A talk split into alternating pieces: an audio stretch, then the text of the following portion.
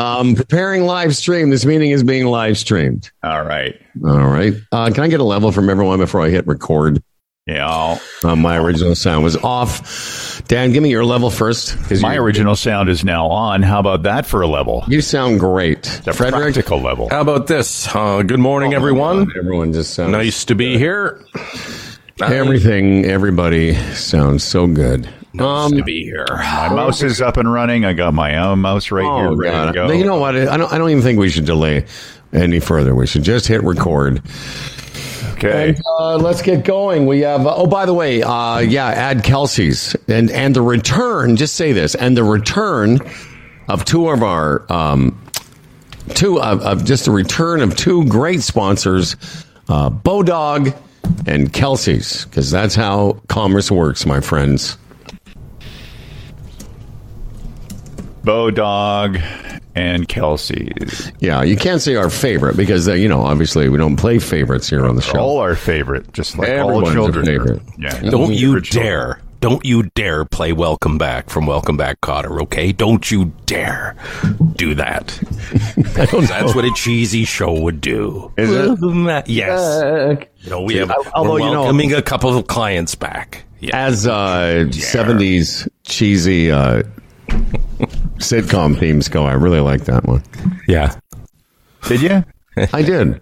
Hmm. Sorry. Sorry, And how, Dan. and how often over the years did people play that when somebody was coming back or you know what I mean? I'd play it, but my Spotify froze. Why did that ah. surprise you, Dan? Did you hate that? Are you filled with hate and rage at the very suggestion of that?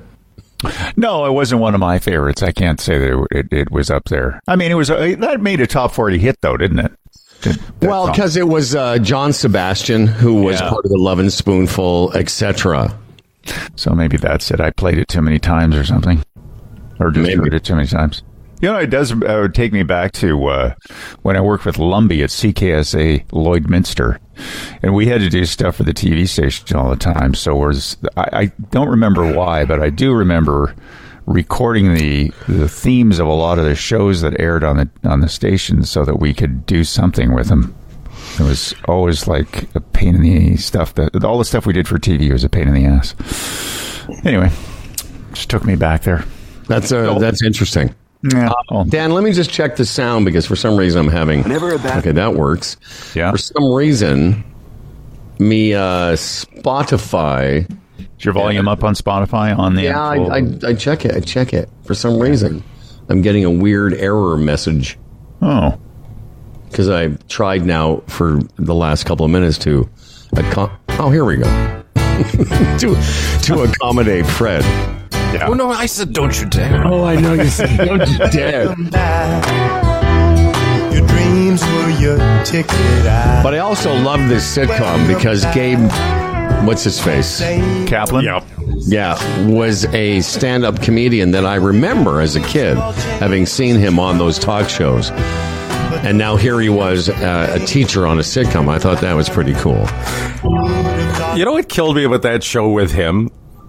The entire show was almost like he was about to break up in laughter or something. Like, like. I'm a comic. What am I doing this sitcom for? When he delivered his lines, he just always seemed to have this, I don't know, air Smirk. about him. No, I know exactly what you mean. He always seemed to have this kind of smirk on his face, and he had this kind of delivery. Uh, Yeah. And uh, think about the people on that show, including John Travolta, Dan. Maybe that's why you didn't like the show because you recognized even then that you were in a, uh, a hot guy or a handsome guy competition. John When you- listen, yeah. I, I have a question. This is legitimate, okay?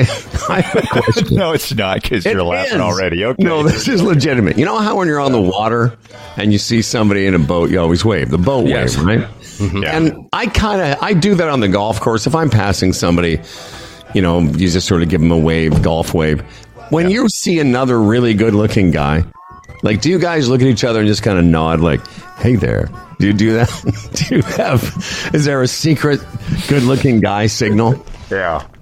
Oh yeah, for sure. That's exactly what all the good-looking guys do. We we reach a threshold in the acting world, and we do the mm-hmm. the knowing nod. Yeah, Okay.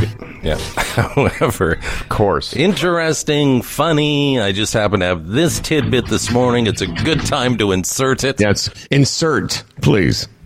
A study by the Journal of Personal Relationships has determined women prefer humor over muscles and looks over the long term.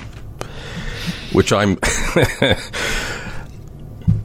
I'm not surprised because I've told the story year after year after year when I was going out with Delise when we were engaged. Since we've been married, people like say to her almost with a look of disgust on their face, like, "How did you? How did you like? How did you and Fred get like hooked up? Like, how could somebody so beautiful?"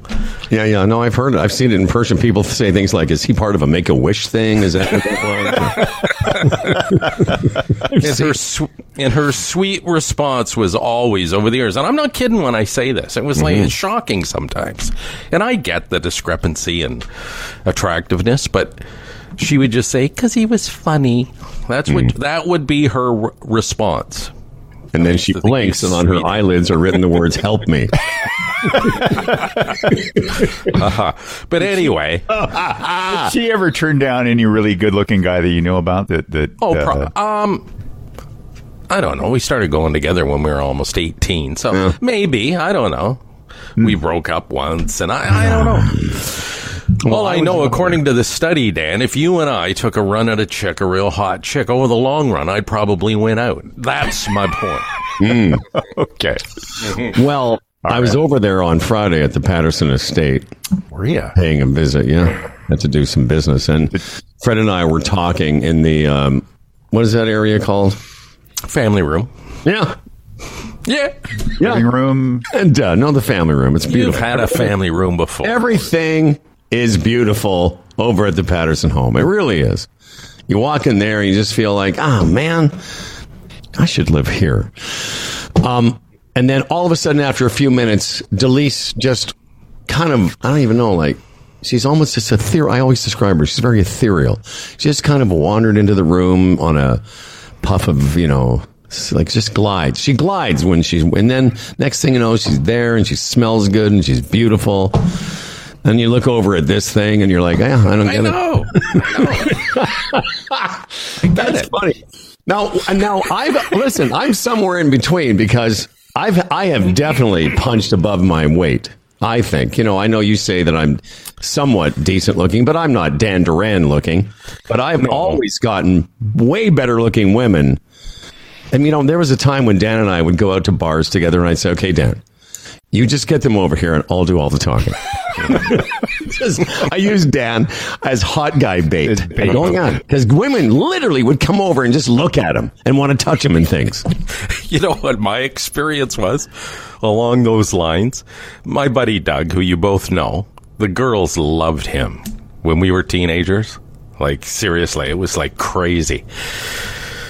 Good looking guy, very stylish and all that. And sometimes I thought I had a chance at these girls when in fact I didn't because they were just warming up to me because they hmm. knew I was good friends with Doug. I swear to God. Exactly. Oh, And yeah. it would be like, boy, is she interested in me? And then I'd, I'd find out that, no, that Fred and Doug, they're like best friends. So you can get to Doug through Fred.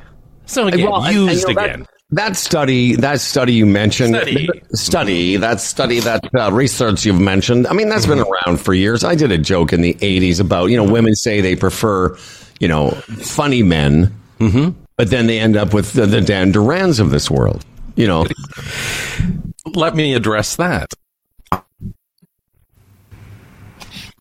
Uh, Fred froze there. I thought I was waiting for this profound pause, but he went, Yeah. "Let me address that." And then, for you people who aren't watching us on Facebook, his screen is frozen. Dan, you were with me through the '80s. I mean, you you saw. yeah, The funny thing is, most comedians will talk about the kind of women that like stand-up comics, and you know they're always a little bit bent. you know. You, they are. W- women that like radio guys and stand up comedians are always something a little bit off about them. You know, especially because I, traveled for weeks on end in the 80s. And, you know, sometimes women would come up to me after the show and, you know, express interest in me. And they were always a little bit askew. You know, like they like, Like in a charming way, or no, sometimes. But I was like, like a droopy eye, or uh, you know, something was a bit off. If you were a you know comedy fan, Fred, you uh, you froze after you said, "Let me address that." Well, when I was writing down that down this morning, I thought we probably won't use this because it, it's exactly what you said. You know, that theory's been around for a long time. It's just funny what happens on this show. We start talking about a subject where I could insert that perfectly. You understand what I'm saying? Yes, I do. So is when you said, ah, that's been around. I, I totally agree. It Yeah. has been. Um, and so, which means there, there's probably something to it as well. Absolutely. Yeah. Um, okay, well, you know, Dan, I'm speaking of inserting things into the show. I wondered when I saw this on the weekend, where will I insert this joke for Dan? And since we're talking, and we started with uh, Gabe Kaplan and comedians and that study that's uh, Fred cited, and I thought, where will I insert this funny joke for Dan? And now is the perfect time. Are you ready, Daniel? I am ready. All right, listen to this. Hey, mom. Mm-hmm. There's four men on the Titanic when it hits the iceberg. The waiter says we need to get to the lifeboats. The teacher says, What about the kids? The lawyer says, Fuck those kids. The priest says, Do you think we have time? Oh my God, Brian. This episode 1303 of Humble and Fred. Was that about right? 1303? I don't know. Season 13, episode That's what year you were 13. born. Yes. is being broadcast to the world from our state of the art Humble and Fred studios in Toronto, from our well equipped Brampton facility with a winterized pool, and from Lisa's dining room table in Peterborough. And is brought to you by the Retirement Sherpa, the Chambers Plan, Boron One, EVNet.ca, Palma Pasta, and welcoming back to great sponsors Bodog and Kelsey's. And now here are two men who have never asked their partner to change into a bikini and strut around a resort so all the other guys could get a look at what they're missing. It's Humble and Fred. Wow, very nice, Dan. What is Got that that based on? Uh, Donald Trump is uh, there's some sort of uh, strange um, Australian billionaire that had you know dealings with Trump and said that this was he quote he's been quoted as as uh, make that he saw Trump say this to you know somebody around the table that he was at. Okay, try that all again because I didn't really understand. So this is a story that broke this weekend Yes. Uh, about because I normally have my Trump radar out there. Oh, really? So Okay. yeah, of course. Say so it I- clearly. So Concisely Australian and billionaire Anthony So, Pratt, right? Is that the billionaire that Trump was bragging about the the documents and things to? this submarine thing. Submarine, Yes. Right. Yes. Okay. And he said to you. 60 Minutes Australia, and there's the whole segment is on the internet somewhere if you want to watch it.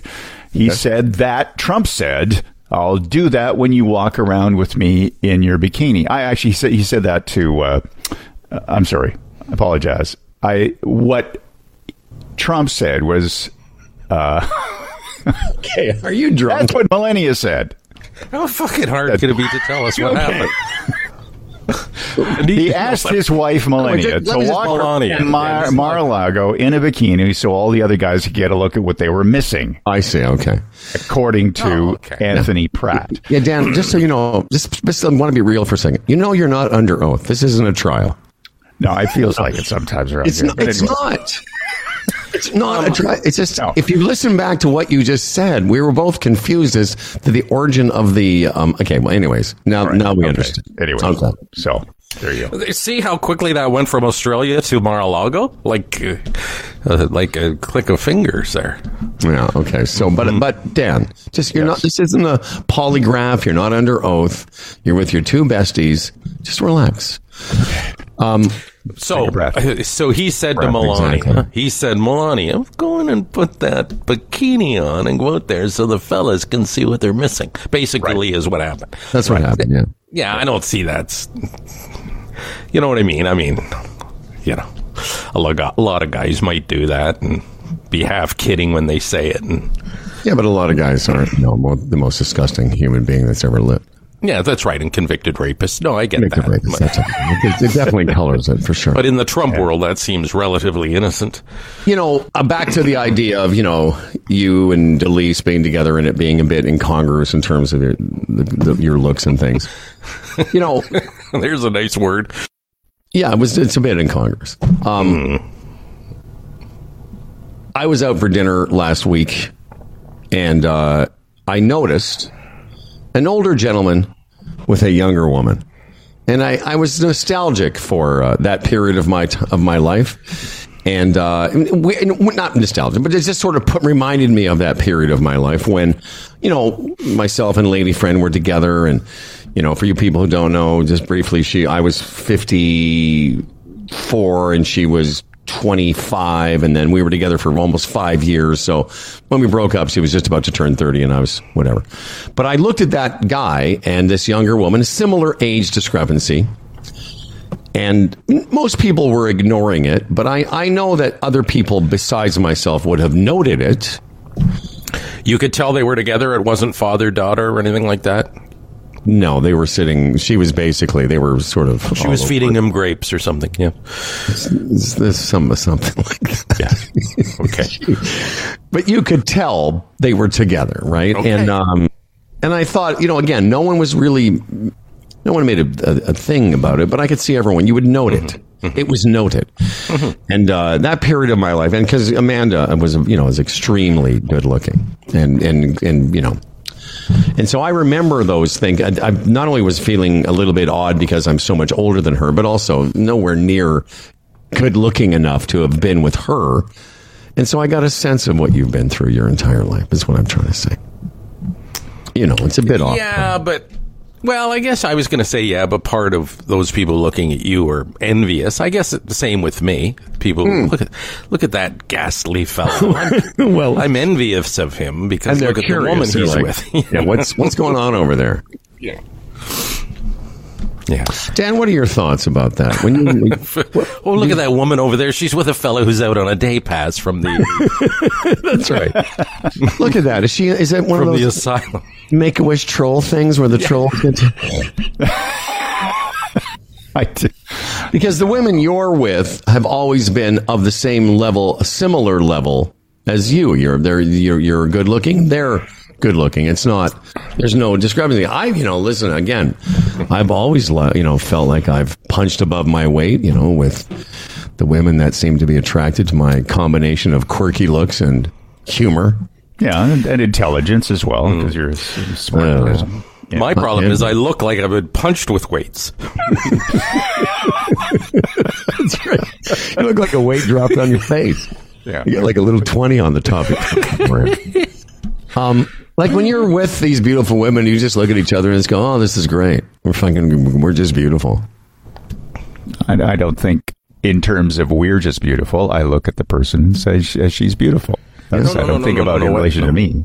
Oh, you mean when other way looking at other No, you're sitting there Yeah. with these beautiful women, and then you're just sitting there knowing that all everybody's looking at you, going, "Oh, look at that beautiful couple. Oh, I imagine they'd make beautiful babies. Oh, look at that. Look at them. I wish we There's that. be like I, I was more, uh, that's true, but I, I was more like Dan's looking at Lisa, Lisa's looking at Dan, and it's just like a oh. beautiful super circle of beauty. Oh, right.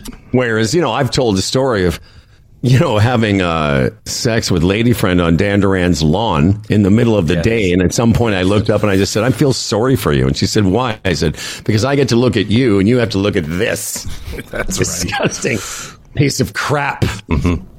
Oh, yeah. Oh, That well. area of grass really started to grow well too. After that. Dan would look out and go, "Why is that patch of grass so green? It's so tall. green right there. Listen, I'm Why not. do I a- have to cut that all the time?"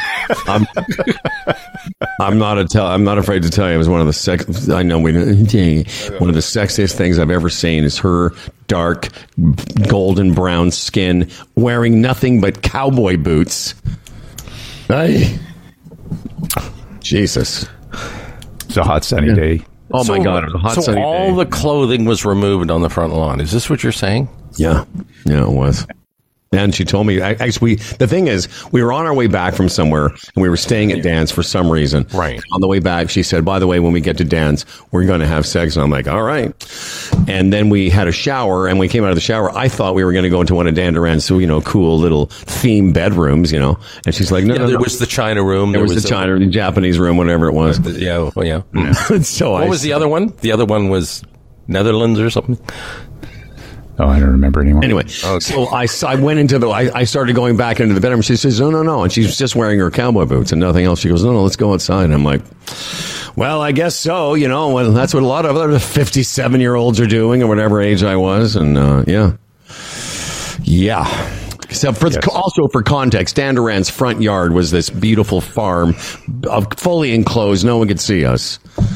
But anyway, Yeah, it was just trees and you know, trees you know, and beautiful area.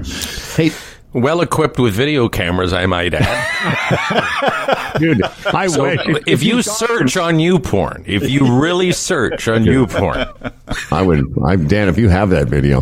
Hey, Dan, don't go away, but I want us to uh, take a second here before the show gets too uh, far along. And I want to talk uh, about these returning sponsors. Hey, hockey fans, grab your friends and take a trip down the block to Kelsey's to watch the game. Uh, we got some great news coming. We'll, we'll let you know at the end of this week or maybe early next week about our Humble and Fred Christmas party, which is returning to Kelsey's, but we don't have any details other than we can tell you that this year, for the first time, and I think since the pandemic, we are going to have a little Christmas drop in get together. Humble and Fred recording, okay? Enjoy a 16 ounce Molson Canadian draft for only 650. That's for you hockey fans. Plus, enter for your chance to win original six hockey tickets. All you have to do is visit the Roadhouse to watch a sports game, get a ticket, and enter to win. This contest is on for a limited time, so head over. Game night should not be a tame night. Grab your buds and visit Kelsey's today, the original Roadhouse. Visit kelseys.ca for more details. No purchase necessary. Taxes extra. Must be legal drinking age. Kelsey's love loves celebrating, looking to host a holiday party, which we're doing. Book on kelseys.ca and save 10% per guest. Also, if you book your party before November 15th, you could win a $500 gift card. For more information, go to kelseys.ca. well, Howard started off by saying, Hey, hockey fans, I say, hey, football fans. Uh, tonight, the Monday Nighter, it's the uh, 49ers. What a machine. In Minnesota against the Vikings, the Niners, a seven point pick. The over under on that game, 43.5. These numbers come to you from Bodog. Uh, whether you're a sports bettor, a horse racing fan, a poker, casino player, Bodog, your number one source of online gambling entertainment from their industry leading odds, world class sports book, and feature rich poker room to their fully loaded casino and race book. Yes, they've been providing Canadian players with an unparalleled gaming experience since 1994. And I wanted Dan to stay here because, and this is going to, like a lot of things we've talked about so far on the show, they all sort of tie in. And Fred and I prepare the program separately, and a lot of times things that we prepare just seemed to work. I had this crazy dream about you two. Um, it happened on the night. I just want to, because Dan's known me longer than you, Fred, but you know, I'm not always been the best sleeper, but I will say this, and not just recently, but since I quit drinking, I have just gotten better and better over the years in terms of the ability to sleep. On the weekend, you know, oftentimes now, like last night, I had like 7.4. You know, on the weekend, it was remarkable that I had 8.9 hours of sleep which for me is like that's I haven't had 8.9 hours sleep my whole life. And what you know, of course, I woke up at five, and instead of you know getting up and doing the show, I just went back to sleep for hours and hours. But when I went back to sleep the last time, Dan, I had this dream about Fred and I and you. And in the dream, the premise was Fred came to me and said, "We're losing money. The, the show is. We're going to have to. The show is going to be over. We have no more money left." And and I was like, "Oh, that's terrible, Fred. What are we going to do?" And Fred said to me in the dream, "I'm gonna I'm gonna be um, I'm gonna go and be a baseball player." I said, "What?" He said, "Yeah, I think I could get it. If I could get on a baseball team, they would pay him money. I think that would help support the show." And then I came around the corner, and Dan, you were hooking up a um, a boom mic that Fred was going to use. This is the fucking weirdest thing that Fred was using for batting practice, and you had rigged together a a ball. For some reason, there was no baseball, but it was a duct ta- ball of duct tape that you had cobbled together. And this is, I looked at this. This was the big solution that Fred and you had come up. with. and that's when, that's when I woke up and I went, "What the fuck was that all about?" But it was so on point. You were rigging together the boom mic. You had Jimmy somehow this ball of, of of duct tape, and Fred was like, "This is the solution. I'll get a, I'll get a, I'll get a gig in Major League Baseball." Cra- How do you explain that? Was it something you ate? But I, I wrote it as soon as I woke up. I got to write that down because that's that's weird. And uh, it had all these elements of uh, all the things that you're. But yeah, Fred's like, I've got a great solution. I'm going to get on with a major league baseball team, and here's how I'm practicing. That sounds like uh, that sounds like the beginning of uh, the Humble and Fred movie, right there. There, That's right. Howie, I've got a great idea. it's funny. No, I, to your point, what I did eat was uh, pho. Pho. I went to this. There's a Vietnamese restaurant that has Right.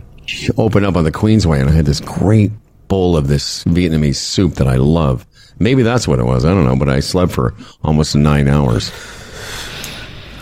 You know, there's that legendary story about you, me, and Phil going out for pho, and then me driving home, and I had to pull off and go in and run into a McDonald's to explode. Very. Remember that story? I do. We took you out for Vietnamese food, and it couldn't. It didn't stay in your body longer than a couple minutes. You know, I uh, there's a follow up to that, and I don't know what it is. It happened to me again, not to that extreme. This is about a year or so again. I don't know. Here in Brampton, I tried some pho, and it was just for the that afternoon. It wasn't the same explosive uh, situation, but and then I was trying. What I'm thinking, what could be the ingredient in that that does that to me? Because I'm somewhat of an iron gut. Um, and look at you; it gives you crazy dreams. Fuck! What are they putting that stuff? I don't know, man. Dan, you like? Uh, it's funny because I thought of you too, also, Dan. That this restaurant hadn't existed on the Queensway very long. It's just a couple months, and uh, I thought, I wonder if Dan Duran, if, if he ever came back to the city, would like to go to this restaurant because I would love to go to that. Yeah, Really good, and it's you know not very expensive. good. Well, let's make a plan to do that then. I haven't had uh, J- uh, Vietnamese food for a little while. Hey, speaking of restaurants, have you guys ever heard of Dave's Chicken? No, Um, yeah, there's one on uh, Queen Street. Yes. Yeah, there, there's three locations in Toronto, and a minority owner investor is Drake, and there's several in uh, California. Tomorrow, I think, is his 37th birthday. He's just a child, isn't he? Mm-hmm. And in California, if you go to Dave's Chicken, you get a free chicken sandwich. In California, here in Toronto, if you go into um, a Dave's Chicken and prove that you're following Dave's Chicken on Instagram or Facebook, you get a slider. What here in Toronto? yeah, here in Toronto, you get a slider. In California, you get a sandwich. Isn't that uh, interesting? Isn't that something? Like, you know, listen, I like anything free, but a slider? Like, I mean, that's just a tease, isn't it? Well, you listen. The slider ain't worth what you'd have to. I know where that location is. It's about Yeah. uh, three or four blocks east of Roncesvalles, right at the King Queen Mm-hmm. split there. Just finding parking would cost you more than the slider. Well, this is it. It's, but I think why, do, you know, again, that's that U.S., right? U.S. Canada thing. Everything's what bigger and better in people's minds or something. But yeah, a slider. Well, you, would, you you would go in and have the slider and think that's not enough. Then you end up buying some. Uh, is the chicken any good? I've never been. I. I've no idea. I didn't know it existed before I read the story. and I've only. I only. That's what tweak. I've, I've just driven by it. I've never driven in it, but it's an. It's it's new in that location that I mentioned.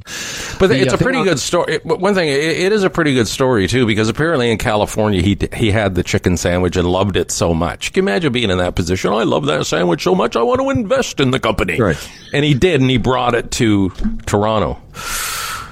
Yeah, I mean, I like this pho place, but I wasn't like, hey, I maybe I'll open up one in my own yeah, my own location. Mm-hmm.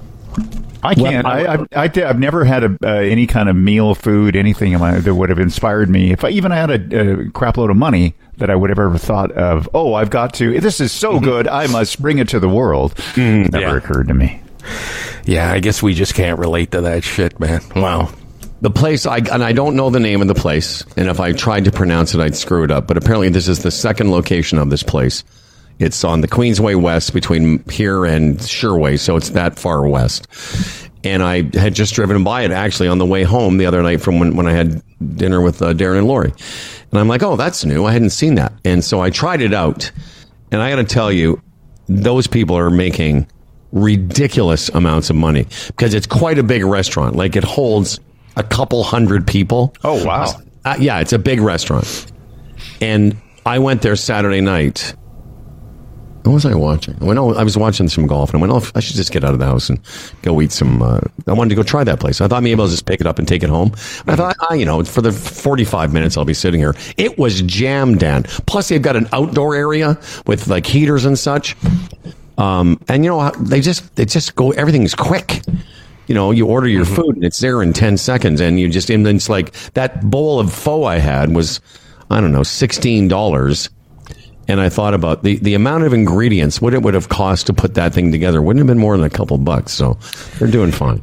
Uh, but a big, huge uh, pot of pho. I mean, that's. I mean, if you're in the restaurant business, that's a pretty good way to go. Because just think about that. Eh? Could you just, and then you, you can keep it around for the next day, and maybe even the next day because it's like broth and soup. Yeah.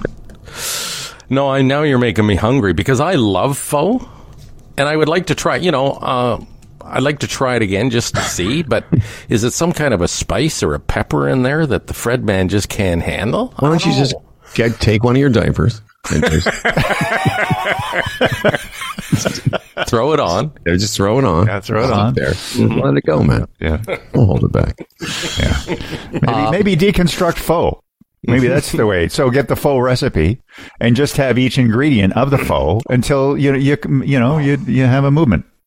guys, guys, guys, Guys. You, say, you guys, guys, you say guys. recipe. And speaking, my beautiful little wife, she said to me the other day, "You know what I'm going to make?" And I said, "What?" And I'll preface this by saying I love red cabbage. Do you guys mm. like red cabbage? Love it. Oh, yes, I do. It's okay. She she said I'm going to make cabbage steaks. I said what? She says I'm making cabbage steaks. I said what is that? She said well you just watch me. So she gets a head of cabbage and she slices it in such a way that they look like steaks laying on a plate. Okay, I just want to tell you, I've seen I've seen this on Instagram and TikTok where they they they, they turn it into a steak with all the yeah, amazing, eh? And then Oh, she, Howard. she wrapped she rubbed a, uh, a spread or a spice on it. spices, lots of garlic, and then bakes it for like 25 minutes. And then optional, but what she did is she put some goat cheese on top of it after Nice. that. I'm telling you, we had it two nights. She made it twice. Uh, uh, I'm saying if I'm a vegetarian, like that's like that's a mainer, no no sure. questions asked, And, it- right? and to be clear, it doesn't it doesn't taste like steak. It's just a No, real no, no. nice. Yeah. Steak just comes from the appearance of it and the way you cut it. But I'll tell you, I have never. And again, I love red cabbage to begin with, but so good. Just while you're eating it, you know, one of those things you keep looking at it going like, how can this be so good? It's just like a vegetable, but and then what she did, she fried up the garlic and put it over top and then inserted some and then again whatever the spices were and oh, it was just so good, fellas. You know what I'll do? I'll put the recipe up on our uh, Facebook page. I'll give it to Boone to put up because people often, you know, come back Just and ask. send it to me. I can put it up. Oh, okay, right I'll put it up after. Oh the yeah, show. Mm-hmm. yeah. Lisa would love that because she bought a cabbage, a red cabbage, in the weekend. Listen, what Oh, a- you gotta couple do years, it. A couple years ago, Charlie for my my Christmas holiday gift gave me access to the master class, that series Mm-hmm. of. And I, the one that I sort of focused on the most was the master class of George, of George, of Gordon Ramsay. Right. In one of the things I learned to make was the same thing, but a cauliflower steak. Mm. Where you cut a cauliflower into a thick cut, same thing. Cover it in spice, harissa, and all this other stuff. Bake it, and it's just unbelievable. You know, again, you put a mushroom. There's a mushroom um, marinade. You put it on top of it, and it looks. It, it kind of has the appearance of a steak, but god damn, it was good. Well, when we were down in Mexico in San Miguel de Allende, uh, you remember that place, Pork Belly? Yeah, yeah. They had the grilled cauliflower, and how good that was. Grilled cauliflower. Mm. What was the other dish we had there that I, you had? I had separately was some kind of. some pork. Um, again, since we're speaking of food, I saw this story, and this will be of no surprise to the two of you world travelers. That the, the, the premise of this study was that the more people of a country, the more people that enjoy their food, the bigger, the higher sense of well being they have. And the people of Puerto Rico, Greece, and Norway, according to this study, enjoy their food more more than diners in any other countries, and also have a higher overall sense of well being. And this goes to uh, what you've said, Fred. You know, and, and some of the other countries and at the top of the list are Italy, France, places where you know, a, a Japan, where a meal can take two and a half hours where going out to dine is an experience and it's not just something you shovel into your giant face hole. you just shovel away. And, uh, you know, I could give you some of the other details, but basically that's the whole idea is that well-being is equated to how much time and enjoyment you get out of your food. Well, that's one of my main takeaways from you know my two visits to Italy, and I've said you know people just have a different attitude there, and it's about food and family and friends rather than the rat race. What I can gather, and I'll tell you, I mean to to drill down on that, just watching Italians eat, the pace in which they eat, the look on their faces when they take their sip of wine. It's almost like you know when you watch The Sopranos and those guys are eating, or like The Godfather. It's just there's something about it that you know. Okay, it's it's time to eat. All your concentration is on that right now, and you do it properly. You know, as you say, you know, shovel it down like you know where you get out of breath and shit. like you and I do. Where you shovel it down where your collarbone starts to ache. um, Dan, what are your thoughts about eating, uh, food, people's well-being? Uh, well, I agree with all of that. I was just thinking that I tend to eat fast sometimes, and maybe I should, you know, be more. But I do take the time to, when we generally sit down, to light a candle and put put some Yes, music does. on, and that that that keeps Yeah. kind of real. But I've had a few meals lately because, well, for whatever reasons, we've had some issues around the home here. The uh, the What- water what went out. Well, the water it sprung a leak in the water system in this house. Yeah, the one of the uh, plastic pipes uh, had a pinhole leak, and then it got a little bit bigger. So there's that issue. So we have to turn the water off most of the time. And the same, uh, same. Oh, this all happened yesterday. The uh, the fridge stopped working upstairs here, so I had Is to it now? disassemble the fridge. And it did must you be great having a in? handyman like you around. Jesus. Well, I thought so too, but some- like a whole eight months went by and. And all he did was close the cupboard. Um, hey, no- normally we don't do emails on uh, Mondays, but this one, I, I was curious about this one, so please indulge me. Hi, guys. It's very quick. Subject line Dan Duran, new segment. And it comes from our friend Suzanne, Susanna Bleasby. She does not say hi, guys, but whenever that happens, I'm assuming it's inferred. Hi, guys. She says just simply, when Dan goes off on one of his tirades, which are great, new segment, Dan Durant's trademark. and I looked at that email, I'm like, What show is that? yeah, what what are these Dan Duran tirades that I'm I'm missing? Like that was that just what you just there just did there? Was that a Dan Duran tirade? Well, I suppose it could be. I could spice it up a little more anger. Well, that would be it. Because when does he? I don't ever recall him going on a tirade, so to speak. You know, Maybe you what said she's that, talking about me complaining to the manager. oh, okay. Uh, Explaining Oh, one of those stories, maybe. Yeah. And, and when she says Dan Durant's, I thought, which I love, by the way, Susanna, thanks for your email. I had one. It remind, didn't I have something uh, similar a while ago when I said we should have a segment where Dan does a, his commentary or something? Anyway, but I, I, I was perplexed by it, not knowing which tirade she was talking about. But uh, Well, when Dan goes on a tirade, I, I- like I've seen them. I've been around them over a couple of scotches. He raises his voice and he starts talking very choppy. That's my experience when he gets mad at me. Usually a political debate. Yeah. And then I'll, I frustrate him, and then he'll just, Fred, you just don't understand why. Because That- to me, that's that'll change tyrant. Fred's mind. Um, I don't know. Uh, For some reason, maybe he's uh, he goes easy on me because I don't think I've ever seen. Well, I, I shouldn't say that. I've had him get mad at me personally, and you know want to deck me. But uh, Susanna, we don't know. Maybe she's maybe she gets us mixed up because all, all we are is on a tirade. Oh, yeah. We speak in tirades. We wake up that way. Yeah. That's right. It doesn't take us much to get warmed up. We're in a tirade right now about Dan Durant segments. um. Anyways, Dan, will you uh, think about it? Dan Durant's. I like that. And now another. Because I did say something to you the other day that you should do. It was just recently where I said you should do a Dan Durant commentary. Remember, this just was last week. I don't recall.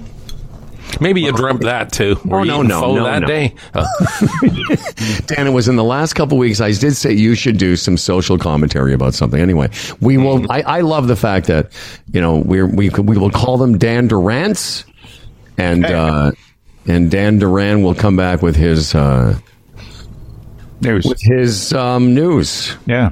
It's all going to happen on this program. Okay. right. Okay. All right, Freddie. Let's um, let's uh, let's do some uh, stuff here. What is the name of Yes. what is the name of that S- Stones song? That the new one. oh, something about heaven, isn't it? Isn't it heaven? Heaven, Rolling Stones. There's angry. That's easy to remember. The other one is uh, something about heaven. Yeah, I, I actually I like it because I want to talk about Keith Richards when we're done. All right, go do it, Freddie. Uh, Chambers of Commerce Group Insurance Plan, Canada's number one group benefits plan for small business. Yes. If you have a small business, go to chamberplan.ca uh, today. Uh, all the information is there, how to become part of this. What it'll cost you, of course, that's very, very important. Please note that uh, the quote you get is pretty consistent uh, with quotes over the past several years because, again, they do a great job of holding the line on uh, premium increases because small business, hey, man, you got to know what you're doing. You got to know what's in store for the next year or so. We can relate to that. And we've been part of the chamber plan and it's just been great. It's worked out so well for us. And look at our company. It's three, four people. That's it at the most over the years. So, uh, Chambers of Commerce Group Insurance Plan, of course, it's dental and it's prescriptions and some therapies, uh, but they have other components as well, like an HR department, which is fantastic for small business. Chambers of Commerce Group Insurance Plan, chamberplan.ca. Rentelectric.ca is the address to write down if you want to rent an electric vehicle. All of them can be rented for personal or business use, and I'm not just talking about Teslas, which are, you know, the one everyone thinks of, but there's lots of other EVs available hatchbacks, sedans, Chevrolets, Nissan, hourly and daily rentals available. And uh, for a limited time, you can get $40 off your first rental. Use the promo code HUMBLEEV when you call 1 800 387 9391 or go to rentelectric.ca. They're located close to the Humble and Fred studios, 427 in Dundas. 1 800 387 9391.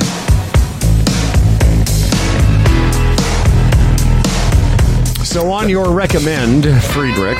Uh, by the way, Sweet Sounds of Heaven is the name of that. Thank you. On your recommend, I uh, listened to the entire Keith Richards interview. May I do my impression of it? Mm-hmm.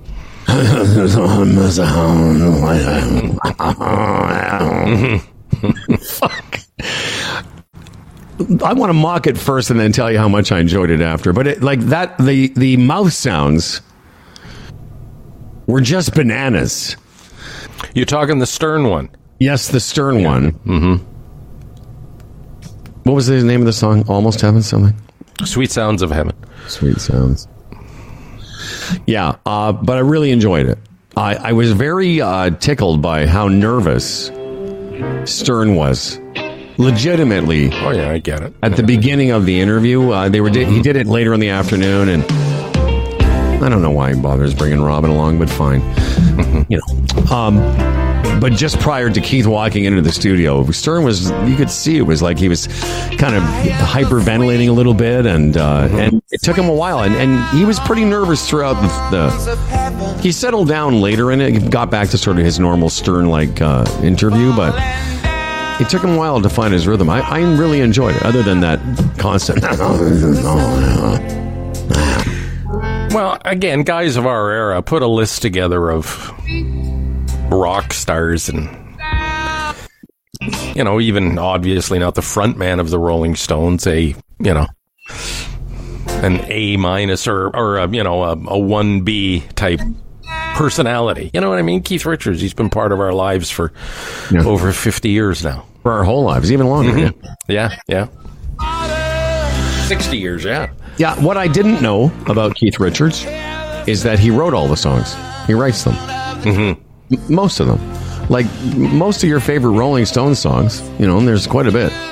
You know, Satisfaction, Jumpin' Jack Flash, Angie, Wild Horses. There's a lot of Rolling Stones songs that we like. Mm-hmm. That were written by Keith Richards. And for some reason, I did not know that. No, it's uh, he's a fascinating guy. You know, people make fun of him over the years too about you know, Sure. him not being totally tuned in or totally Totally whacked in the coherent. That Yeah. guy knows exactly what he's doing, man. Oh yeah. uh-huh. Yeah, he was uh, again. I was- I was- aside from the funny little noises, and if you don't know what I'm talking about, have a listen to it. Um, there was a couple times, speaking of mocking Keith Richards, where he sounded he because um, Johnny Depp's character in Pirates of the Caribbean, and that character is completely based on Keith Richards, just the way Johnny Depp talks, and you could hear it. It was almost like a caricature. It is like that. That's been established. Like that's true. Like Oh yeah. oh okay. Wow. Yeah, right down to the bandanas and the droopy earring. Oh yeah, that was a, that was where he sort of based that character on. Was Keith. Mm-hmm. But you're right; he's pretty sharp, and I kept thinking, how old is this guy? He's got to be late seventies, isn't he? Sure, he'd be around what Jagger is. Jagger's eighty or eighty-one or whatever it is. And I'll tell you, you know, the Jagger. These two recent songs, both of them, just so good. And I wasn't on the show here. I somebody else was talking about again Trump and Biden, Biden in particular. You know, who's in his late seventies, and Mick Jagger, as far as the energy levels go, there. Like I, you listen to those songs, Howard, and there's no. It just sounds like him 30, 40 years ago. And really, it does. No, I, I agree. Like that's really one of the most remarkable things about these records that we've played on the show the last few weeks. Yeah. that Mick's voice. Mick's, by the way, eighty years old, and mm-hmm. Keith is seventy nine years old. It's remarkable. It, it really is, and, and and you know, sort of that's that impression I'm doing of Keith's voice. That's what he's been like for 50 years. He just sort of has this, you know, but but he was sharp in the interview, and and and, and I what you said about being one B or what I I mean maybe as far as frontman goes, Jagger, you think of the Rolling Stones, but Keith Richards is the Rolling Stones. Like mm-hmm. Keith Richards, you know the what I again I don't know all these years of being a disc jockey for some reason I didn't because you know you, when you think about Lennon and McCartney as the songwriters of the Beatles, that's obvious. Uh, same with the Eagles, you know, it's Glenn Frey and Don Henley. But for some reason, I never really put it together until this interview that Keith has been major, the major songwriter of the band. Yeah. And he would bring songs to Mick and say, you know, I'm, oh, I'm hoping Mick will sing this. Like, really? Right. You're, you're hoping he'll sing Angie? Yeah. Well, my um, favorite Stone song, hands down, is Beast of Burden. And I just uh, Googled it, researched it, and. Uh, you did yeah. The research? Yeah. I mean, composers Mick Jagger and Keith Richards. Uh, I guess Keith, you know, brings the idea and Jagger refines it, so to speak, you know, in presentation. But yeah. 1962, the uh, band formed. I was two years old. You were 4 Mm-hmm. 1962 is 61 years ago. These guys have been Yeah. together. Born in 1943, so and been with the same woman, been with the same wife, Patty Hansen, since 1983. Actually, no, they were married in 83. They've been together since the late 70s. Anyway, it was fascinating, and thanks for that. If uh, you guys uh, don't have Stern on satellite, maybe you can just, I'm sure it's somewhere on the internet. You can find it. It's pretty good. Um, last, uh, I don't know, on the weekend or something, I saw a, there was. Did he not perform with uh, Lady Gaga somewhere recently? I think Darren sent me something as Yes. a promotion for the album. Where is that? And then I, I'm just thinking to myself, um, imagine that news day. Who knows? He may outlive us, but I mean, let's be honest. The man's 80 years old. It's going to be that's going to be a very significant dead day Yeah. when they announce that. Uh, same with McCartney when when Jagger passes, because you know it won't just be any celebrity mention. It'll be tributes and memories and all that stuff. Just so super significant. Well, there's going to be a bunch of them. There's going to be Jagger. There's going to be Elton John. There's going to be Mm-hmm. Yeah. Paul McCartney, which is going to be a really sad day. Yeah. Um, Willie Nelson is 90. Steve Tyler is 75. Yeah. Um, but I mean, ev- yeah. even w- Willie and Tyler wouldn't be of No, the no, no. Yeah, no. No, I just I meant Yeah. in sort of in the aging. But yeah, Sure. right. They're, they they're not in the same uh, sentence. But but Jagger, McCartney, Elton John, mm, Keith Richards, maybe. Because I don't think Keith has the same cachet that Jagger has. I, I don't think that. Well, everybody, everybody's been predicting Keith's death now for, for Yeah. Probably thirty years. Yeah, that's sort of the joke with him. I'm looking at a picture of him. You know, he's, Yeah. he doesn't look any different other than his hair is great. Looks exactly the same as he has for 40 years. You know, another remarkable guy. I mean, McCartney as well, but Ringo Starr is like, for his age, Yeah. he looks so so young and full of vitality and sharp and. And he's got to be mid seventies or somewhere between seventy five and eighty, I would imagine. Mm, Ringo? Yeah. Ringo. is he older be- than Paul? Is Oh, he older? absolutely. Oh, is he? Okay, yeah, okay. Ringo Starr age. Here, hang on. 83. 83. Three. Jesus, okay, wow. Yeah, That's right. He was the oldest, wasn't he? Yeah. He was the oldest. Yeah, yeah, yeah, yeah. Yeah, it's going to be a sad day when those guys uh, pass away. You know, there was, uh, I read some article on the weekend. It doesn't even matter what it was about, but it mentioned a few current pop stars, and I have no idea who they are. No. I just, I don't. And, uh, No. and and part of me was like, do I need to look this up or do I care to? And, and the answer was no, not really.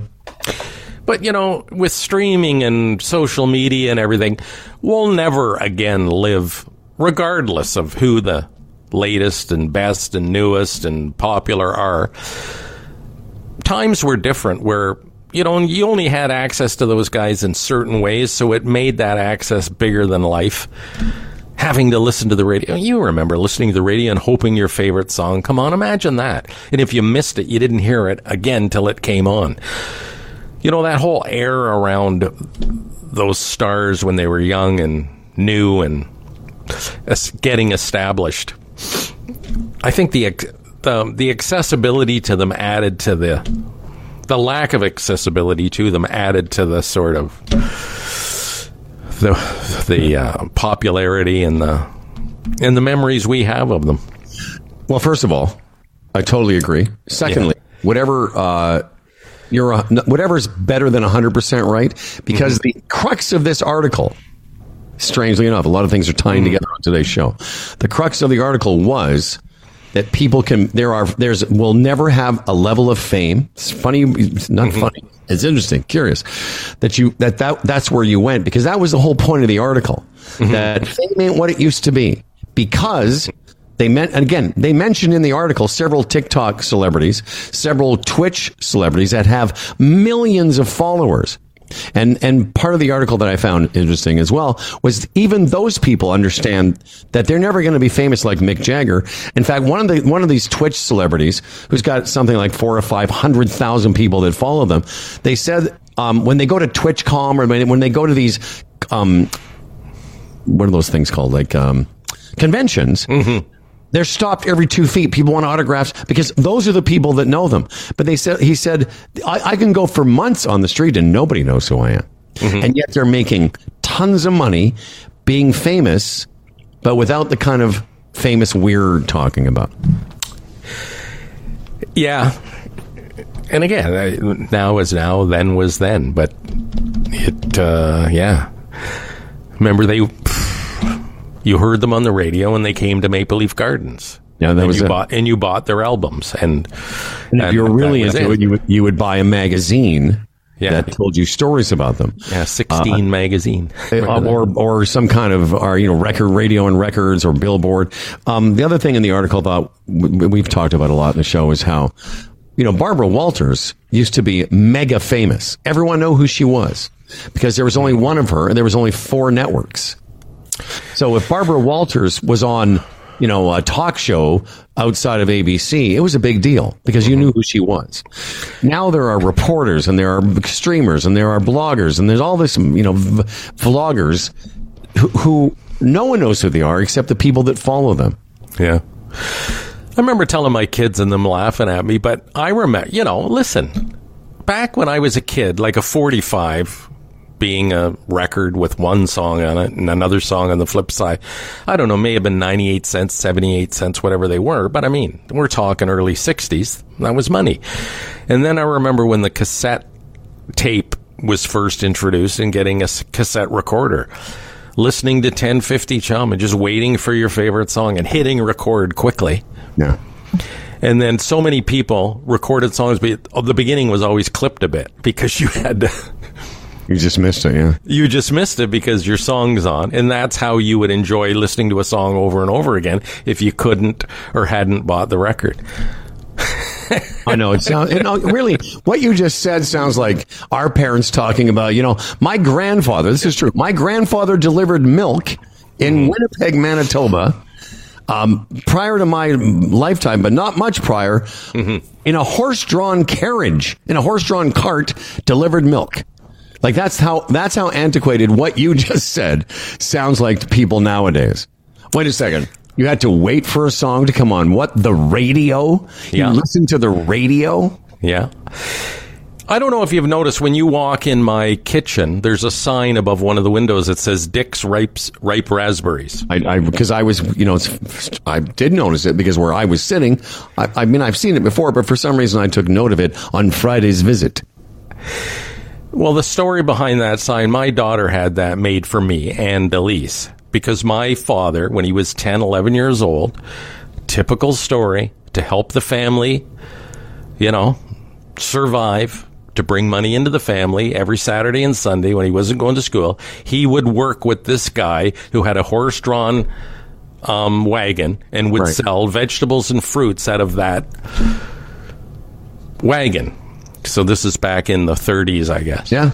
And part of my dad's job would be get your ripe raspberries, get your. He would have to yell that beside the cart as they went down the road. Isn't that so great? he used to tell. He told Melanie that story a few times, and she always loved it about him saying, "Get your ripe raspberries." So she had that sign made for us, Dick. Dick's ripe raspberries, and that's You know, where it's funny when comes I saw it on Friday, I thought that was something from like when he was up in Stainer, or I thought that was actually something w- w- of his that you guys put up there. It looks Oh, that, that's right. And, you know, he tells that story about he'd raise enough money and then he would go on Sundays, the money that he had raised, and go buy a roast beef for dinner on Sunday for the family. Wow. I mean, we can't relate to that shit. Well, no, and, and but what I, yeah. what I like about those two stories about you know my mother's father and then, and your and your father mm-hmm. is that's only a generation or so ago, right. which is what fascinates me about the last hundred years or the last fifty years or whatever period of time. Is what does the next what what will my daughters and your kids be talking about with their kids and their mm-hmm. kids' kids? Because it like you know when we first started working together in 1989, you know you were still writing your sports on a typewriter. Yes. It wasn't until we moved downtown, and I, I had a computer, but I, I, I had a, I was really very unusual because I'd gotten one from the radio station in Montreal, but it was a really early, early, crappy version of a laptop. But you and I both didn't work on computers until 1995 when we when we moved downtown, or 1996. Well, I had the DOS system on Kennedy Road, the news department. We had access to that DOS. Not in the studio. Oh no no no no! Like for writing my sportscast and everything. So that was really my introduction.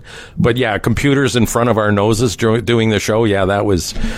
Um, but the DOS system was funny, you know, because you had the computer screen. It was just those yellow That's right. letter, letters and numbers. And I remember when we moved to Yonge and Dundas, Earl Veal saying, you know, you can get pictures on this thing now, or whatever the evolution was. And it was like, what? So, you know, it's so funny how it, it, you know, the computer was so new and the personal computer was like a, a rarity. And then, of course, it went from DOS to pictures to porn. Like, the, literally, like, as soon as Overnight.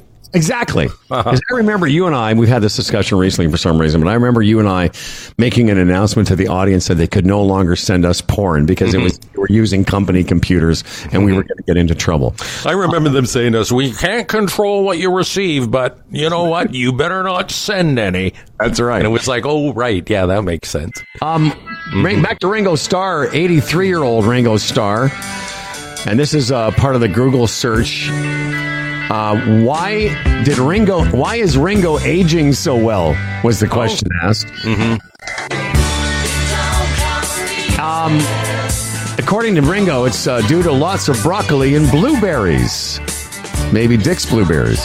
Uh, the source added that the It Don't Come Easy singer goes to the gym a couple times a week and meditates daily. You know who else is a vegetarian? Paul McCartney. Um, there's something to that. Like I don't, you know, I've been a vegetarian for one, you know, one year in my life in the last seven or eight years when I quit drinking. I also quit eating meat for 14 months, and I can't really tell you if I had a great benefit or not.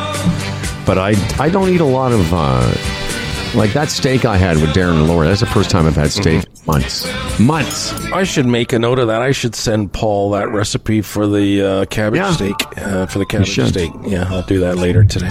Hey, Paul, it's Fred. Th- this is my favorite Ringo song, by the way. It's much better than she's only saying that she's 16, she's beautiful, and she's mine. You can, you can't put that out today. Yeah. No, you wouldn't. Well, I, bet, I bet Jim Jordan likes that song. Yeah. Who? Jim Jordan. Oh yeah, I loves that He's song. into that kind of thing. Um, at some point, I guess we're gonna have to talk about. Huh? Do we have to talk about the nonsense? I mean, there is lots of nonsense in the like- world. Yeah. Um, let's. What uh, nonsense do you refer? Are you well, referring? it. There's so much nonsense. There's the Chappelle. There's the Jim Jordan. There's the Trump. There's, you know, maybe we can uh, ease into the week. Um, we do. Uh, I want to get some more of our sponsor stuff done because now that we're back up to uh, back up to full speed. Here, this is the song, by the way, that I'm talking about. Uh, Ringo, she's 16. Ringo, 16. Yeah, you want to talk about how different it is. Like, it's not my bit, but this comedian I like, Gary Gulman, has this bit about how, uh, you know, at some point people were like, "Hey, we, we want we want songs on our phone," and then he pauses. He goes, "No, no, I, I don't mean. I want, we want all the songs on our phone Yeah, yeah, yeah, yeah. hmm because Yeah. Oh yeah, here it is. Yeah, there's like when you were talking about welcome back at the beginning of the show. If my Spotify Spotify hadn't frozen, I would have had it on in a second. It's crazy.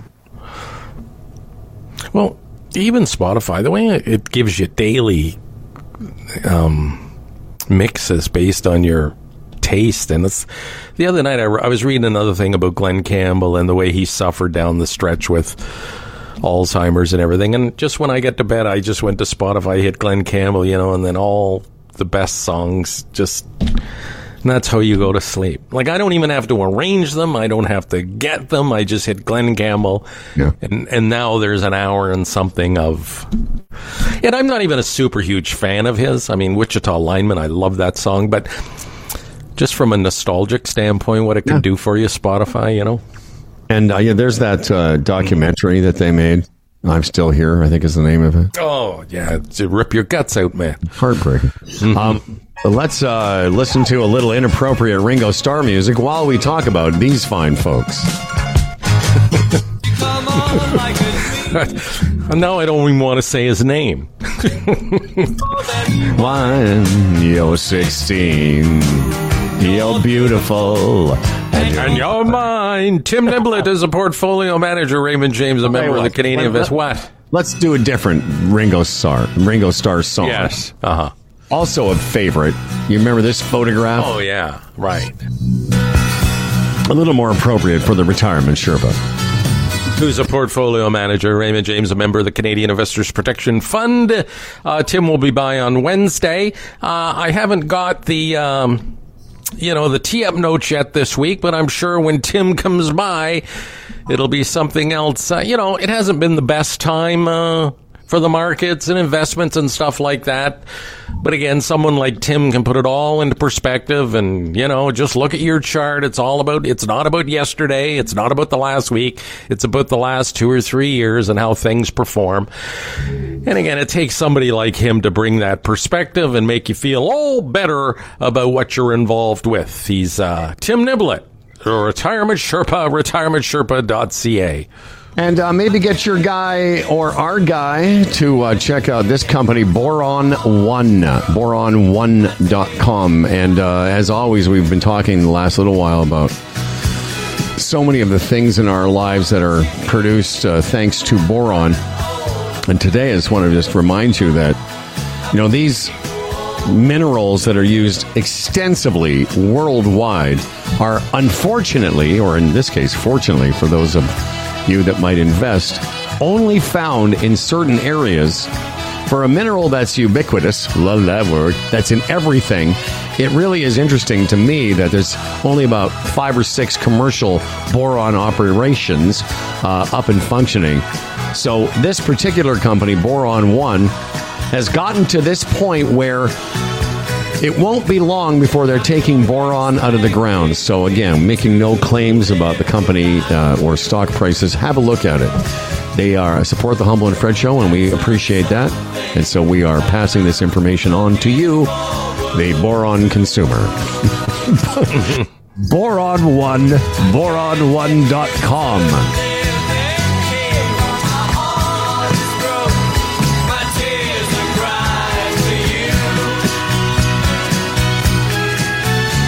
we were talking about uh, celebrities and, and how sad it will be on the day they die. Uh, did you hear about the death of a particular celebrity that passed away on the weekend? Uh, no, I, I, I would. Uh, the last one I think I heard of was uh, Suzanne Somers, and we talked about that. No, I, I'm not up to date with the dead list. Burt Young Oh, right, yeah. From uh, he a character actor for years, but became most famous and most associated with the role of Rocky's brother-in-law, uh, Adrian's brother, on the Rocky movies. And uh, what a great character! You know. I mean, I, I know you know that The Godfather is my favorite movie, as it should be everyone's. But you know, Rocky, the very first Rocky, 1976, Capitol Theater in Moose Jaw on Main Street. I remember coming out of that theater as a 16 year old. Uh, one of the first movies that I was ever really affected by. You know what I mean by affected? Like it, it, it, it did something for me. I, I, I understood that that was a different type of entertainment. And I remember, um, like, it really, you know, I, I, I could feel it. And every time I've ever seen it, it's, it's a great, great, the very first Rocky movie. I mean, some of the subsequent ones got ridiculous, but there's two or three that are actually, you know, fantastic. And, and number one is definitely my favorite. What year was the first Rocky? 1976, I said.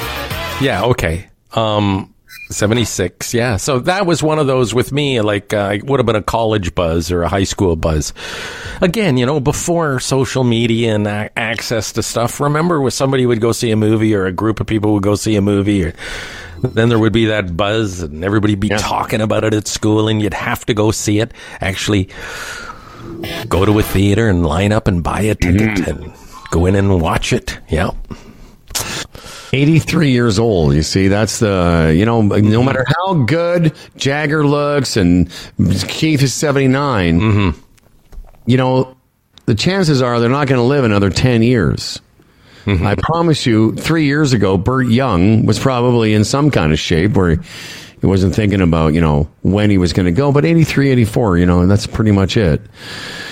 Um, the story goes that Burt Young knew Sylvester Stallone. They were sort of ran in some of the same circles. And, uh, ran into Sylvester Stallone at some point in 74 or 75 and Stallone who was nobody at the time wasn't even a, was barely a working actor was nobody said hey I've written a movie and I want you in it and uh, so Burt Young did an audition for the part Stallone sort of wrote it around Burt Young just that was going to be the guy and uh, yeah man And there's a million of those stories in Hollywood. Hey man, I've written this movie. Do you want to? Can I propose it to you, or would you? Can I have a few minutes uh, to pitch it? And and then there was that, which was uh, amazing. Yeah, I remember that vividly. That was a must see. Have you, have you seen Rocky yet? Have you seen Rocky Yeah. yet? and, and it was a good the 70s from about 73 on and i say 73 because i think that's when or early 70s were like the early 70s were the godfather then movies like the french connection then jaws came out in 76 77 then rocky did then uh, Star Wars did. It was all of a sudden movies b- movies blew up for me in the 70s for everyone. But for me, I really, really that's kind of when I got into them. I was a teenager, you know, and that was Oh yeah. My biggest, my biggest memory is The Exorcist. yeah, Whatever year that was. early uh, would have been- 71, would have been- 72. Yeah, maybe a bit later than that. But anyway, at the time, Howard, when the first run of The Exorcist, you had to go downtown to see it to a particular theater. Yeah. And I forget which one it was, but there was lineups every night. And of course, you couldn't buy tickets in advance like you can now. Again, you know, pre-internet days. So you would have to go down, and I forget University Theater, whatever it was. You had to go down and line up every night and hoped that there was still tickets by the time you got to the front of the line. Mm-hmm. And one of the first dates I had with Delise was to go see The Exorcist. And we lined up with everybody and got in the first night, luckily. But it was a huge thing. People would go to school the next day and say, yeah, we went down, but I didn't get in. I'm going to try again tonight. 1973 was the first one. Yeah. There was another one in 77. Yeah. It was And, crazy. and and another one, by the way, just came out called The Exorcist Believer. I will tell mm-hmm. you though, at, at 13 years old, I somehow got taken to that movie, and it was too much for me. oh, I get it. Sure. It was way too much for me. Hmm. The I, I I've never recovered. I have never liked horror movies based mm-hmm. because I was so disturbed by that. Well, Carrie was another disturbing movie. Remember Yes. that one? Yeah, yeah. Like, it's why I paid to be rattled like this. Like, no, exactly. you know, um, on I, you know, it's funny. I've never and funny, strange. I've never liked haunted houses. I've never liked the fun house at the fair. Charlie's birthday is uh, Tuesday. We're all going out for dinner, boyfriends and girlfriends, and me and Mama. And then after, they're going to some kind of fright house. yes. And I'm not going. They're like, why? You know it's fake. I you know I don't care. I said I have enough. I get frightened enough in my normal day to day life. I'm. I don't need to be that on edge where you walk around the corner, some guy jumps out, and I don't want that. No. Christ, our age, you shit yourself. I mean, literally. yeah, exactly. I don't need to shit myself. yeah, I've never. I've never liked horror movies. Um. Well, Young Frankenstein was my favorite horror movie, but it's not a real horror movie. Yeah, But back to. Uh, but I'll tell you that I. I have always loved that movie, Rocky, and Burt Young was so great in it. And then I didn't realize as a kid, obviously, but you know, l- later in life, realizing that Talia Shire, who plays Adrian, is Francis Ford Coppola's sister. She was also in The Godfather. I mean, all of that, you know, was pretty cool. You know, that's another thing I've done. When you think of all the things, uh, the places you've traveled, things you've done, Doll and I went to Philadelphia, and of course, we had to go to whatever that building was and walk up the steps. We did it. Yeah. And then I sort of sheepishly pretended I was like shadow boxing, and she said, "Okay, that's enough. That's enough. That's enough." That's enough. That's funny. Um, but hey, even that, you know, even uh, the first couple of sequels were pretty good as well. Well, that's right. There's. I'm just looking at the chronology now. Like when it got later in the Rocky fours, fives, and six, but apparently, like I know Rocky one, two, and four, were- like the one with Clubber Lang, which was uh, Mr. T, was good. Obviously, the, the I'm, I'm trying to remember the one where Apollo Creed became his man, fighter or man, fight manager, or whatever. Uh, but that first one, you know, all those characters, four main characters were Rocky, Adrian, Burt Young as Paulie, and Burgess Meredith, who played Rocky's manager. And uh, at that point, Burgess Meredith was a famous character actor from the 40s, 50s, and 60s, but he was old then. Mickey was his name in that movie. You know, back um, a story about as far as uh, like Mr. T and our buddy Darren goes. Back when this is before your time at CFNY, early '80s. Uh, there was when Toys R Us first opened there on Queen Street in Brampton. They announced that Mr. T was going to make an appearance at that Toys R Us on a Saturday or something. So Darren and a couple of other guys that worked at the station, I would have probably too, but I think I had a couple of kids at the time or Melanie. They camped out Wow. in the parking lot. Uh, uh, you know, to see him the next morning, just as a quirky thing. Yeah, but that's what they did. And I'm sure Darren was part of that group. Mr. T. That's crazy, man. And how huge he was, eh, for a little Oh, while. absolutely. Wow. The A Team. It, was, it was one of my favorite shows. Um, I'm waiting for uh, Dan Duran to uh, reconnect. Um, before we do, maybe we can talk a little sports. Uh, f- just for Fred and I, rarely. I, I sometimes will send Fred a, a message, usually around the Leafs or the Bills. And uh, I was watching the Bills on uh, yesterday afternoon. Watched the whole thing, and um, until I fell asleep at one point because it was the sun was just coming in. I was Stan and I were sitting on the couch. I was just getting baked, but it was beautiful. And uh, at the end of the game, I was uh, had to go to I have a Spanish Spanish class later in the afternoon, and I looked down later and I saw your your uh, text just at four eleven when the Bills finally lost, and your text was ugly fucking game. And I just wrote back, fucking gross. Uh, yeah, man. I don't know. I told, I said to you at the beginning of the show uh, before we hit record. I said oh, it's almost the last three games are like the Bills want to spot their opponents fourteen points before they sort of wake up. Yeah, it's a concern. I mean, you know, they have some key injuries on defense, but it's the offense that's bewildering. It's just sputter, sputter, sputter. You know, and if, uh, too little, too late, and this has been going on a few weeks. They won last week, but even that victory over the Giants was They didn't score till the fourth quarter uh, against the Giants yesterday. They didn't. Um, Josh Allen looked ordinary until that drive in the fourth quarter. You go, oh, oh, there you go. There's uh, Josh Allen. And I was really impressed with whoever that quarterback was for uh, the Patriots because with less than two minutes left, he brings them back down the field and they score and win. Mac Jones. is Yeah, really name, good. believe, yeah, yeah. like it was uh, you know it was a pretty entertaining game and, and i find myself again i don't care if you say i'm jumping on the bandwagon but i enjoy it you know like i i've watched more buffalo bill games in the last three years than i have in years and i've been i just uh, i dig it and even when they've lost like i enjoyed that game yesterday it was entertaining But it's so. I was thinking about this yesterday, and it's like you know, if it's the biggest problem in your life, you're you're doing all right. But you know, the Leafs were supposed to be on this ramp up, and then now it almost seems to be a, a bit on the decline. The Blue Jays were the same thing. You know what I mean? When Guerrero and Bichette first came, it was supposed to be this ramp up, and they've seemed to have started sliding down the other side of a hill of some sort.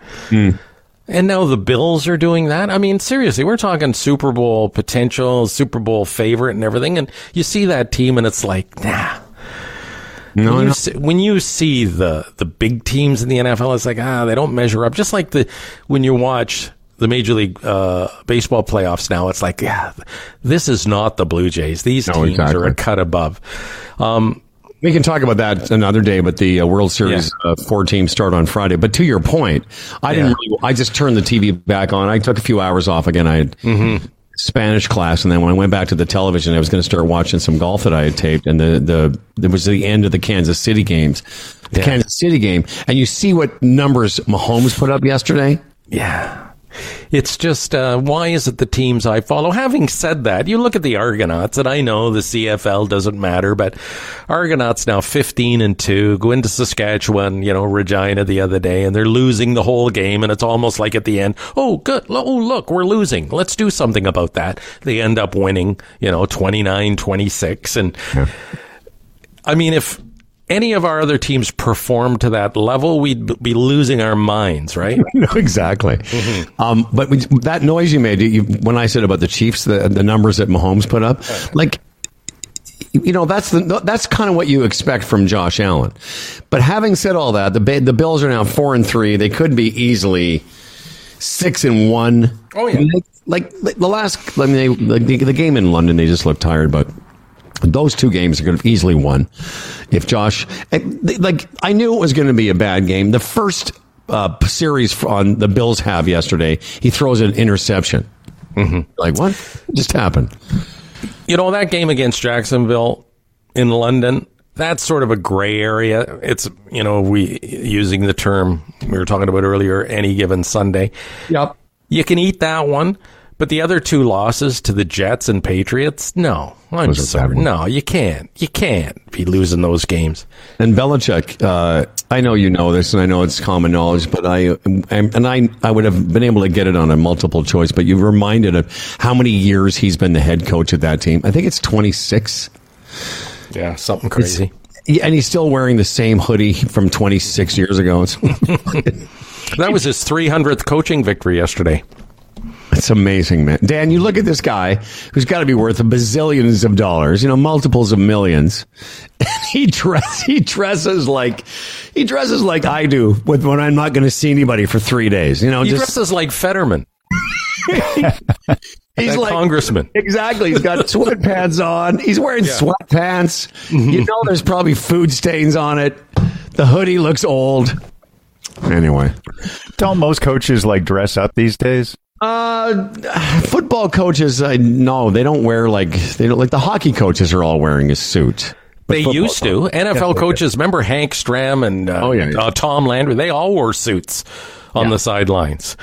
And then there was there's been a slow shift away from that over the past years. I, I can't think of any that do now, but it was common back in the seventies and Yeah, th- th- those years of yeah, the early years of the NFL. But Mm-hmm. you know, in the modern era, no, Dan. But they don't. Like he's Belichick's. A, he's got to be one of the oldest, if not the oldest, coach in the NFL. And he just looks like he looks like he's not going to see anybody for three days. He's got his cozy pants on. He's got some old fucking uh, sweatshirt on, just some hoodie. Anyway, uh, what else is going on before we wrap things up? Uh, One, one thing I notice about the coaches and the Bills in particular, um, some of the teams have great uh, sort of, you know, what do you call it? Swag, uniforms, whatever. Like you'll see. They'll wear hats or sweatshirts that you've never seen before with the logos, and they just Oh, look like- so yeah, I see cool what and sharp. And you think, where can I buy that, or is that just for the team? a cool team. So much of that stuff, yeah. And you know, you, Dan, we're going to get to your news and your Dan Durant's in a second, but uh, I'm not sure, Freddie and I, if we've ever had this conversation, or maybe you've had it with me. But I there, so most uh, players, Dan, on the field are wearing. They have, of course, a helmet, and then inside they're wearing some kind of mouth guard and like a for around their teeth. Yeah, Some- they let it go and it hangs off the helmet uh, thing, right? some of them, some of them have the ones that they, they hang off the helmet, and some like Mahomes, and others have one that's internal. I actually had one of those when I played hockey. I had like an, in, I had it fitted. Um, that's how long they've been around. But Fred, here's my question: What Dan just brought up, they have these fucking things hanging off their helmets, and they don't put them in their mouths. Stefon Diggs, you notice his is A lot of rattling them around do. all the time. It's all rattling. Why is that? I don't I don't know because I'm I don't know if it's mandatory that as part of their equipment league rules and That you then have they don't to have one. then they don't enforce you know um the kid that plays for the Florida Panthers uh Chuck Matthew Tkachuk Yeah.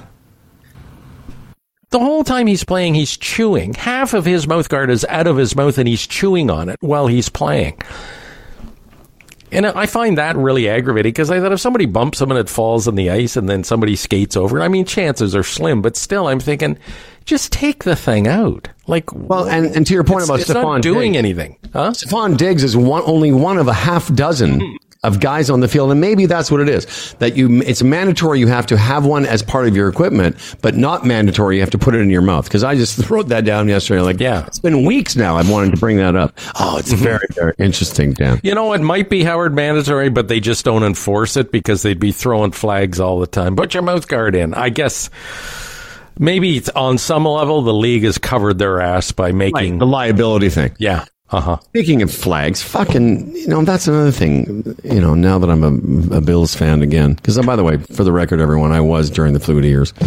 So here I am watching the Bills again. And wouldn't you know it? Like, they get both touchdowns at the very, the first of the game. Those both touchdowns get called back because of flags. Like, why does that? One, one would be fine, but then they do it again. They score again, and they get that one called back. Yeah. I know. Yeah. Yeah. Speaking you know, of, then you, you call the, on you- it. well, you start you call their discipline into question and stuff, and just wonder where that's coming from. They're a team in a bit of disarray now, and they're right back at it Thursday night, Howie, against the uh, Tampa Bay Buccaneers here in Buffalo. Is uh, Brady's not still playing? Is he? No, Okay. Uh, Dan Duran. Uh, before before we get to the Dan Duran news, I would like you to take a listen to this. No gun-free zones. Oh no, not that. Well, good to know it's a gun-free zone. No, that was the guy. No gun- Actually, it's a funny No clip. gun-free zones. Okay, so m- more guns. Yep. Can't fight fire with water. You gotta fight fire with fire. yeah, I love that. Yeah, I love it. Can't fight fire with water. All right. No gun-free zone. I'll get, I'm going to get rid of that because it's too funny. Dan, Totally. Yep. I would like you to listen to this fine message. Looking for a way to relax after a long day? Come on. Tired of being notified by life's bells and whistles? Yeah, I'm gonna need that draft tomorrow. When you're ready to stop working so hard, you know it's time to play. Yes. It's easy to find your next favorite game at Bodog.net. Play free casino games, check out our beginner's guides, and get poker tips. Visit Bodog.net today. Hashtag make a play. Now, here's to a fella named Dan Duran, a hell of a guy with a hella big wang, the quintessential anchor man. His voice is nice and low. Dan Duran, the anchorman comes. As for credentials, he has none. Can't tell a headline from his bum, but his voice is nice and low. Dan Duran, the anchorman's here. He's prone to falling off his chair, but he's got a big wang, so he don't care, and his voice is nice and low. My voice is nice and low. And now, ladies and gentlemen, with uh, another one of his tirades, live from Dan and Lisa's house, here's movie anchorman Dan Duran and Dan Durant's. If you're having a work affair, should you have to report it to your boss? Hmm. The staff working at UK's ITV have been told that they have to declare their relationships sexual, romantic, and when appropriate, plutonic or platonic or risk losing their job. The new policy comes in the wake of uh, one of their high profile hosts who uh, his admission that he had a secret relationship with a young male member of staff and lied about it to his bosses at the channel. I guess there was some rumors and they brought it up and he said no. And then finally he said yes. And then they blew him out the door. Anyway, the, uh, uh, the personal relationship work policy uh, went out to all the staff just recently. The relationships are defined as a close connection, such as a partner or significant other, a person living in the same household, and anyone involved in a sexual, romantic, or close relationship or friendship. Whether short or longer term, staff must complete a Google form questionnaire, fill it out, and of course, staff are, you know, pushing back a little bit, saying this is way beyond, uh, you know, it's pro- properly mad. Some have said, and a step too far. Well, first he was blown, and then he was blown out the door. You're Double shot power. story. That was kind of power. Oh, I was waiting through the entire. I was very patient. Dan, and- well, here's the thing, Dan. You're having a sexual relationship uh, in the workplace because your workplace is at Dan and Lisa's house. So, yeah, you you might want to fill Yes. out the form. Fill it out right now. Yes. Fill it out. Fill it out. Yeah, I don't know. I've always struggled with that one. You know, And What by the way, think? whistle, whistleblowers uh-huh. are also welcome in this policy as well. Like if you you are welcome to point it out, and no reprisals to the whistleblower or snitches are allowed. So Okay. Well, I'm, I'm curious though. What, what was what, Fred? What has been your struggle with this? Yeah. Well, is it any of their business? Yet, I guess in some cases it is. Like traditionally, like we've known over the years, some relationships that took place in the workplace. And I remember our one general manager we, we had um, for years.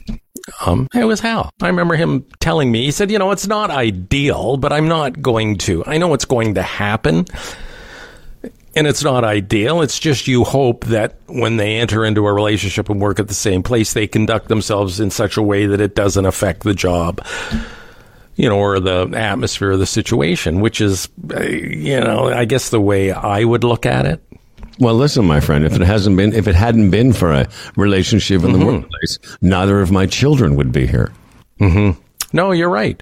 I mean, Um, people- and what, what what was the attitude then when you were going with Randy on site, so to speak? Well, yeah, and and Randy and I dated. I literally met Randy on the date. Lumpy picks me up at the airport from Los Angeles. I'm arriving in Montreal. We go to the radio station. I meet Randy. Literally, uh, we the elevator doors open. Howard, this is Randy. It's her. I met her on her her birthday. Uh, I said, "Happy birthday, Randy!" And we were married 18 months later to that day. And uh, the rela- the attitude was for the longest time.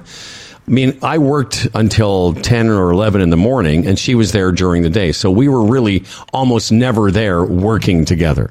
Now, she did work in promotion, so occasionally for a remote or a station event, our paths crossed. So, I mean, it was sort of known pretty early on because we started dating almost immediately. But you and I worked, I mean, I worked with other people at that radio station. Uh, you and I worked with several people. What's the, what's the bit now? Go. What's the joke? No, no, you continue because I I, know just you're thought of something. Well, tell me, think of it. No, that affected us, you and I, when we went to the mix. We had Oh, a program director, and Well, then we, because- yeah. yeah, I was and getting then we Sidney. we had this woman sidekick sort of put in the room with us that we didn't expect to have, Yeah. And she's like, you know, almost firing directions off at us, like you know, charades. You remember her hand gestures? Oh, yeah, yeah. It was like, what the fuck's going on in here? And then we find out we didn't know. It was the girlfriend of the program director. The boss's girlfriend. Holy fuck! Are And you know what? Because I was going to get to that. That was one of the ones Yeah. where it did affect us. And when I still remember when we were negotiating, or I no, sorry, after we negotiated, there was a meet. He had a meeting with me. I'm sure he did the same with you. They came over to the house. We were sitting out in my back, you know, around the mm-hmm. pool. And talking about the show, there was ample opportunity for him to mention, oh, by the way, the Yeah. woman that's going to do news with you is my girlfriend. Yes. who but who also what we made cry we, we were in a meeting what seven to ten days after we were hired or we started where she was weeping in the meeting oh yeah Nothing worse. I mean, you talk about what a horrible experience. I mean, that was part of it for me. Because you and I would do some Humble and Fred stuff. In the early days, we were actually allowed to do the Humble and Fred show. I mean, the first couple of weeks. Remember her rolling her eyes and it was like, what the, f- what? What? Please get out of here. But we didn't know at the time she had been directed or been told, yeah, you're going to be part of the show with nobody told us. yeah it was uh, So, I mean, there's an example of workplace relationships screwing things up. but there's lots of examples where we worked with people alan and mary ellen i worked with uh what's her lovely woman who tall she's now a big super general manager but she was uh we saw her at, at may's thing Oh, yeah. You know what I mean? Uh, She's goes out with that guy, the smaller dude. Yeah, what's her head? Yeah, what's her head? And um, did you ever date somebody? And by date, I mean Yes. have a sexual relationship Uh-huh. with somebody Yeah. in the workplace? Do Yeah. tell me. Who would that be? Well, you- Tell me now. Some stage- places I've worked, stage- I have had a relationship or Huh? so Oh, yeah. with, uh, you know, either casual or whatever. I can't think of a of, of a, a, a place of employ except maybe one where there wasn't some sort of uh, relationship in the background going on. Not with, but with me, but you know, with- like Oh, I see. Yes, the- yes, yes. I, there's like a, a, a couple that's working there, or you know, they were dating or whatever. I mean, think about it. I mean, most places you're you're spending all kinds of time, especially in radios. There's lots of hours and hours and hours together. There's obviously going to be, I you know, agree. people connecting because it's you're just you have so much in common. You're you're around Well, each other so much. This is right. And it gets back to what I said about our general manager, a guy that I respected. He said, you know, I mean, you can have all the policies you want, but it's inevitable. You've just got to hope that the people involved conduct themselves like adults and properly. And, And Dan's right, by the way. I, I can't. There's very few stations I've worked at, and I worked at a lot of them where there wasn't relationships. In fact, Dan, uh, as the best man at both my weddings, I met my first wife uh, at a radio station in Calgary. Yeah, I remember that. And we were never really, of well, we dated, I guess. I guess we were, we were never officially boyfriend and girlfriend, but we just, I just, we just doinked each other a lot. Yeah. So, and then we got but you never had sex on a lawn with her. No, but I did have sex on a balcony with her. Oh, okay. and oh, and on a houseboat. Okay. Oh, nice. Yeah, yeah. Well, let me throw this at you. Even though I was, uh, if I ever mentioned I was Um, brogy, brogy. So I arrive there, and there's a husband and wife there, right? Right. And uh, to be kind, both were sort of odd. Um, you know, set in their ways, have been there for years, weren't used to directions and all that. They knew it all. And then once I asked the fella to do something, and he pushed back a bit. So I got on his case. I did. It was like, you know, you can't, like, no, we're not going to run it this way. You're not going to talk down to me, talk to me. And then didn't do something I asked him to do. So, you know, there was a bit of a confrontation, I'll call it. Well, the next day or a couple of days later, a knock comes on my door. It's his wife. She sits in my office and proceeds to tell me to lay off because he's the most talented announcer at the radio station. Oh, really? oh, yeah. Wow. Which number one, it was like, you know, it was a situation. This is none of your business. I know it's your husband. This is the workplace. It's none of your business in this situation, which it wasn't. But apparently he took it home with him. But again, what am I supposed to do? I can't say I'm not gonna. I'm not. I'm not gonna. I'm not going to avoid this guy because his wife works here. And number one, he was far from the best announcer at the radio station. That was another. So what did you do? What did you to say to her? I just said that. I said, you know, I, I can't really have this conversation because that is that and this is this. I can't. Understand that that what she was doing was inappropriate. Well, of course it was, but they didn't get so much of what went on there was inappropriate because it they were sort of running the asylum. Those people, you know, they had a union and they all thought they were solid as rocks, and it was just a weird, weird situation. And I just said that I said like, like I really can't have this conversation because that's I got to handle that like you know.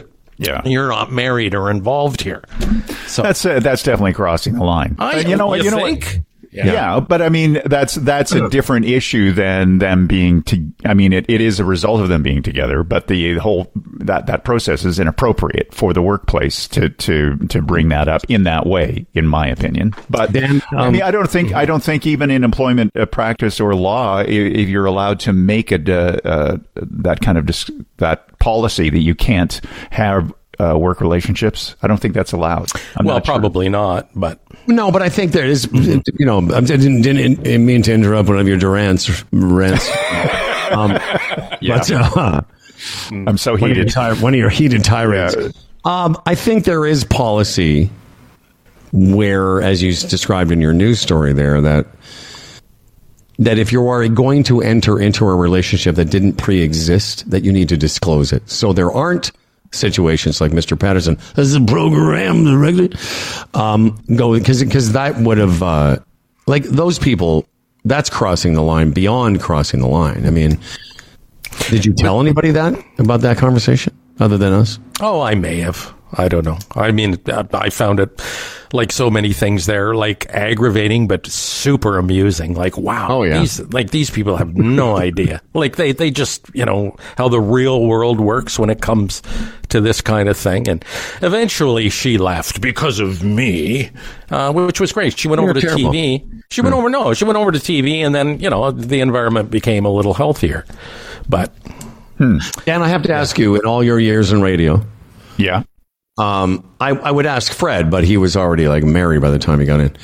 Uh, did you ever have sex at a radio station? Uh, no, outside in a car of a radio station. Ah, okay. So on radio station property, though. Technically, I suppose, yes, in the parking lot, if that was. Uh, yeah. Because Howie, I had, uh, uh, I was, when I moved to Vancouver, I was doing the all night show. And then I started, I took up quickly with this young woman who was doing weekend news, morning news. And somehow or another, she came in early. I was doing the all night show on a Friday night. And she came in early for her shift, and we had relations in the control room. True story. Not a Wow. making. Oh yeah. At the end of my shift, because it was like the you know four, five, four thirty in the morning. Yeah. And you were disappointed, so you put it on the fault report, right? no, she put it on the fault report. Damn it, that's what I should have said. Nobody. Oh, I to do everything. Yeah, she put it on the fault report. There's something was wrong with that.